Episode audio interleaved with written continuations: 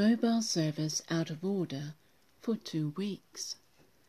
Since COVID and lockdown happened, access to the internet and calling from my mobile has been intermittent.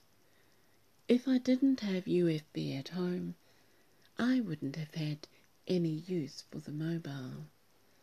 There was no ability to make or receive calls on it, and in this day and modern age, there are few excuses for not being able to access mobile service with so many towers around. I should have heard from my provider before now, but other than an automatic reply, they have been a no-show. I had no mobile service for the better part of two weeks, and when I tried, I could not get hold of my provider. The online bot service was next to useless. I only just got my phone working on Tuesday evening. Paying good money for bad service, or rather none, was frustrating. Not being able to reach the service provider made it doubly so. The mobile had begun dropping out on calls and net access some months before lockdown. I cannot quite remember when it happened, but it got worse and I became accustomed to it.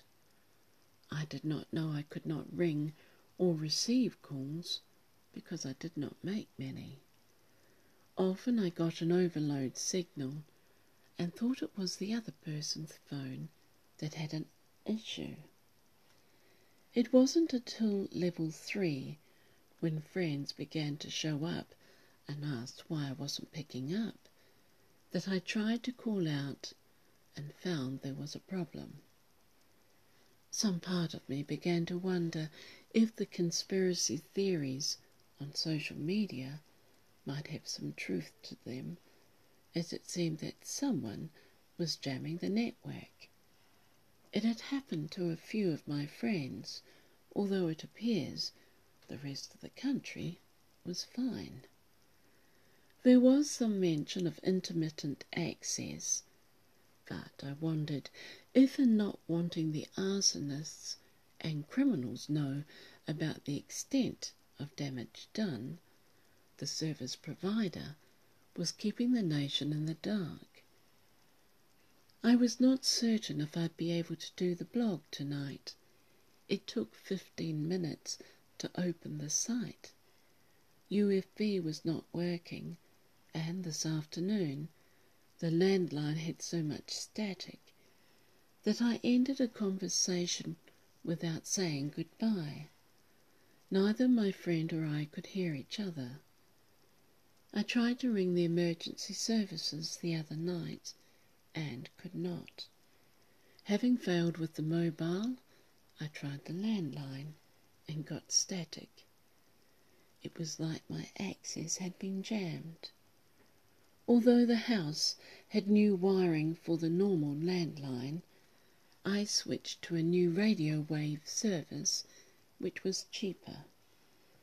However, it picks up a lot of interference, and I'm thinking about changing back to the old one.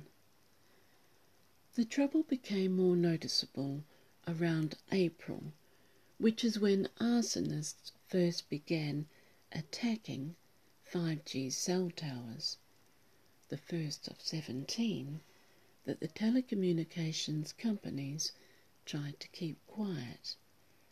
The news media only mentioned it briefly in the paper and on TV, and it barely made a ripple. Inconsistent access to mobile service was not mentioned online, nor were there any reports made by my provider. Taking out the SIM card and the battery helped to reboot my phone after first clearing data and cache from the apps. I realized the extent of the network issue when I had trouble contacting my service provider. It seems other people have been trying to do the same thing and the lines are overloading. When they did get back to me, I received six identical automatic replies for the one query that I sent. It was the only time that I've received multiple replies, one after the other. It will come as no surprise to you that I'm now looking for a new mobile service provider.